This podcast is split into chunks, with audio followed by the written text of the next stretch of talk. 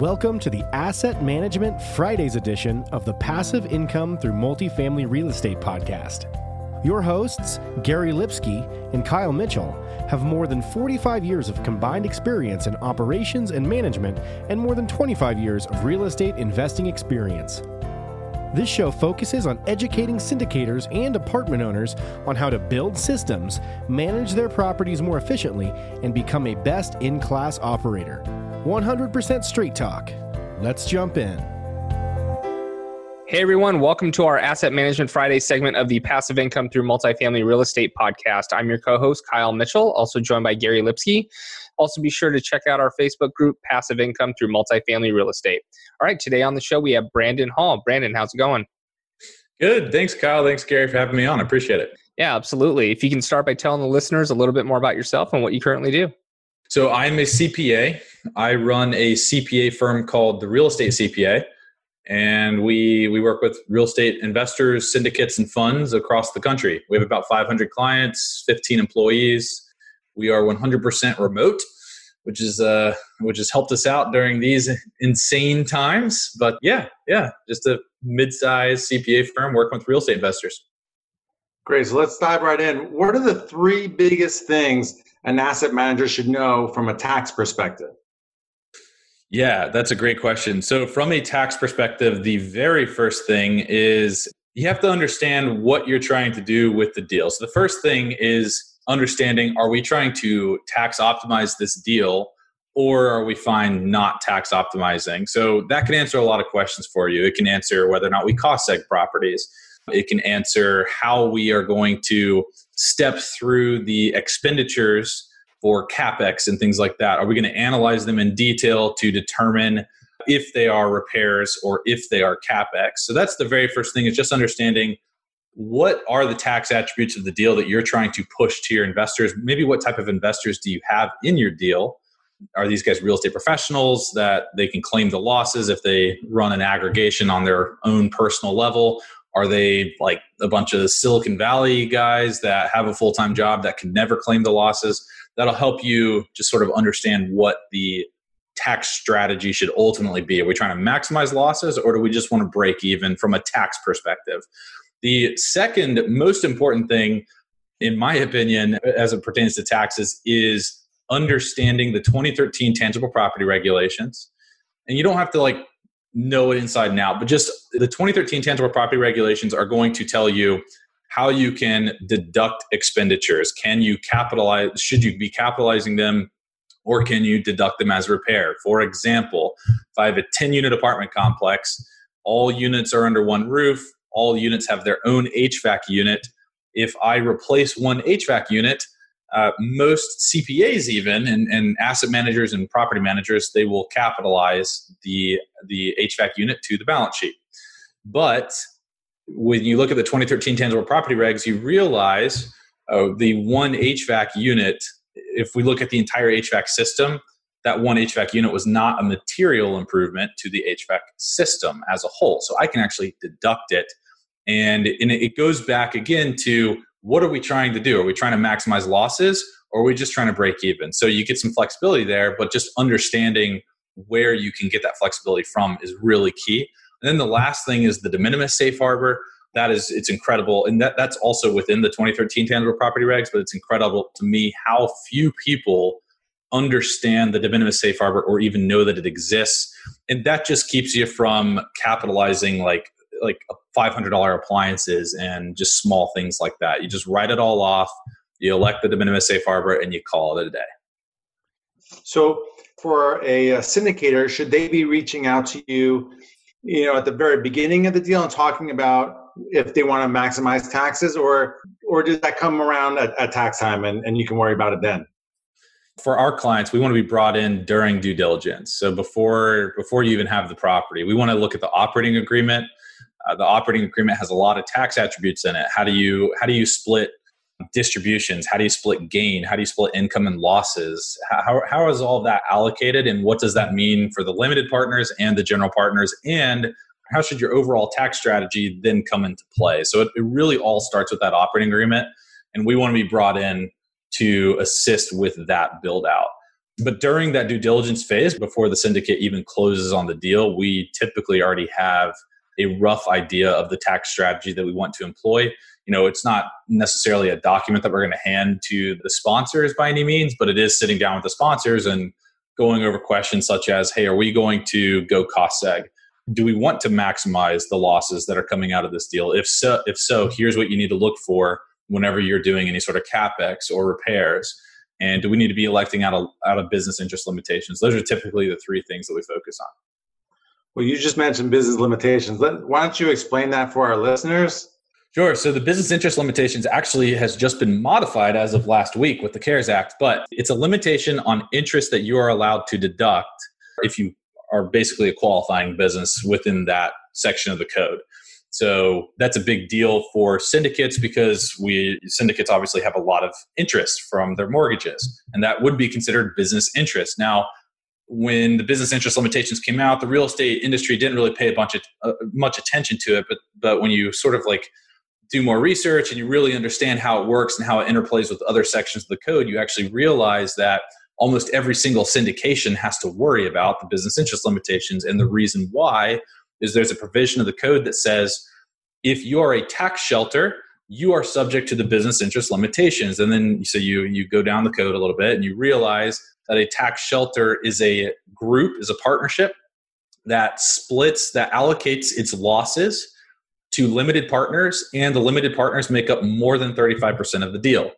So if I'm a GP and I have 30, well, if I'm a GP and I have less than 65% of the deal, and that's the GP stake, the limited partners have 35% or more, and I have losses from a cost seg or whatever, I just have losses, and I allocate those losses to the limited partners who own, again, more than 35% of the deal, then I am subject to the business interest limitations. Uh, we saw a lot of mistakes in 2018 from CPAs that didn't even know that that was a thing that they had to wor- worry about, but now they do. And we still see mistakes. I was just reviewing another tax return the other day where the CPA said we're not subject to it and we're, we're not electing out of it. Well, if they were audited, they would be in for a rude awakening. So the nice thing for syndicates and funds is that you can elect out of the business interest you can elect out of the business interest limitations as an electing real property trader business and you do want to do that 9 times out of 10 so that's what most of our clients have done. They just elected out of the business interest limitations not a big deal. But the problem when you elect out is you are now depreciating everything over the ADS system, which is a longer class life than the GDS system. So depreciation is lower. However, it's not going to affect your cost segregation studies. You can still do a cost seg study. You can still get the 5, 7, 15 year property and allocate out of the ADS. I think it's like 30 years. So, so you would elect out on year two, right? Yeah, yeah. So the timing of the election definitely, well, the, the timing of the election is important and it varies deal to deal. It might be year one, it might be year two, it might be a future year. You just have to figure out what it is going to be for your your specific syndication. Yeah. All right. A lot of really good information there. One of the biggest questions I get from investors is is that K1, you know, and so we, we try to be proactive on explaining it, but maybe you can kind of as best you can, uh, you know, on, on, given this means of, of walking through a, a real, real briefly what a K1 looks like. So first, a K1 is the partner's summary of the partnership's activity. So if all three of us here are partners, we prepare a Form 1065. That's the partnership tax return. And then each one of us will receive a K1, which is a supplemental form to the Form 1065. So we'll receive a K1 that summarizes the partnership's activity and then allocates it to us per our ownership stakes. So the very first, like the most important thing at the very beginning of any K1 that you receive, um, on the left hand side of the K1, if you're looking at it, you're going to see your ownership stake. You need to make sure that that's correct. You're also going to see any sort of liabilities that are allocated to you, either recourse or non recourse. You need to make sure that that's correct. And then you also need to review the capital account analysis. So that capital account analysis is going to show you what you put into the deal, what you're taking out of the deal in terms of distributions, and then what how the net profit or losses have affected your capital account. That's critical because sometimes syndications switch CPAs, and some CPAs don't actually carry that information over as effectively as they should. And it's a problem because whenever the partnership liquidates at some later point, and they're paying out gains, they're to they have to first drop your capital account to zero dollars. So if I put fifty thousand bucks into a partnership, then my capital account's fifty thousand bucks. If the partnership liquidates and it has a gain, first it has to pay me back my fifty thousand bucks before it's allowed to distribute gain to anybody else. So you need to track your capital account balance from a year to year basis. That's really the most important thing for limited partners to understand. It's also an important thing for syndicates to understand that the, the sponsors make sure that you get a CPA that's going to do a good job tracking that information because we, we have had clients, we've had limited partners where we look at the capital accounts from year to year and stuff looks off. We, we do a deeper dive and we realize, oh, wow, we, we actually found a guy, um, they had think it was like about sixty thousand dollars that they had made a mistake on on this capital account. It's crazy, crazy stuff. So make sure that you you track it on a year to year basis. Make sure that that K one is correct.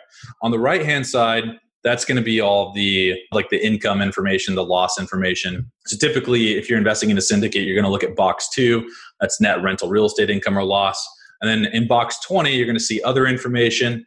In box 20, the other information is going to be like QBI information. Is it going to be subject to 20% pass through?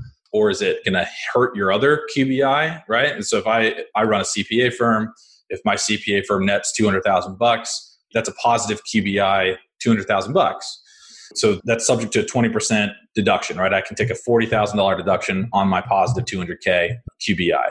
But if I invest in a syndicate and the syndicate says that I lost 100K and that 100K is a negative QBI adjustment, and I'm not a real estate professional, I can't take the loss right? It becomes suspended. It's a passive loss. It becomes suspended. Now we're looking at the passive activity loss limitations. But because it's a negative QBI adjustment, it actually reduces my business income. So I can't take the loss, but I also get a lower 20% pass through deduction. And in this case, it reduces it by half. So you have to box 20 on the K1 will show you that information. But yeah, it's just summary statement that shows you your allocable share of the partnership activities. And the biggest thing that you need to make make sure that you very clearly track is that capital account on an ongoing basis. Yeah, good stuff. Kyle, why don't you? Uh, we could be talking about this for hours, and we love it. But Kyle, why don't you take us away? Choosing the right insurance coverage for multifamily properties isn't that complicated if you know who to talk to. At the Garzella Group, we're uniquely qualified to help you navigate the range of policy choices you have, and we're committed to saving you 30% in the process. We do intensive market research and have nationwide relationships, so we can find coverage other insurance brokers simply can't. We should talk. Go to quotenow.biz and we'll start the conversation. Sure. We ask every last every guest this last question. I know it doesn't pertain to taxes, but I know you also do your own syndication. So, what is your asset management superpower? My asset management superpower, probably that tax advice. So, I on our own syndications, I'm not the one that's managing the asset. That's what my partner does. But the combination of that, his skills of financial engineering, and then my skills of tax, I think makes us makes us a pretty good team. Yeah, perfect. All right. Well, Brandon, thanks for coming on the show and talking to us about taxes. Like Gary said, we can talk about this for hours and hours, so we may have to cover and bring you back in because there's so much detail. But a couple things I learned is understanding the 2013 tangible property regs, and then also you want to, in most cases, elect out of the business interest limitations. But definitely talk to your CPA about that and make sure they understand it as well. So, if you can tell the listeners where they can find out more about you. Yeah, www.therealestatecpa.com and we've got a lot of content, blog, podcast, the Real Estate CPA podcast is real popular. And then if you want to connect with me on LinkedIn, just search Brandon Hall CPA and I should pop right up. All right. To all of our listeners, thanks for listening in. If you do like this episode, please head over to iTunes and Stitcher. Give us a like, subscribe, and review so we can continue to grow this podcast. And we'll talk to you next week. Thanks, everyone. Thank you. Thanks for listening. If you enjoyed the show, please go to iTunes and leave a rating and written review to help us grow and reach more listeners. You can also go to the Passive Income Through Multifamily Real Estate group on Facebook so you can reach Kyle and Gary and ask your questions that you want them to answer on the show. Subscribe too so that you can get the latest episodes. Lastly, to stay updated, go to aptcapitalgroup.com and sign up for the newsletter. If you're interested in partnering with Gary and Kyle, sign up on the contact page so you can talk to them directly. Thanks again for joining us. Be sure to tune in again next week for another episode.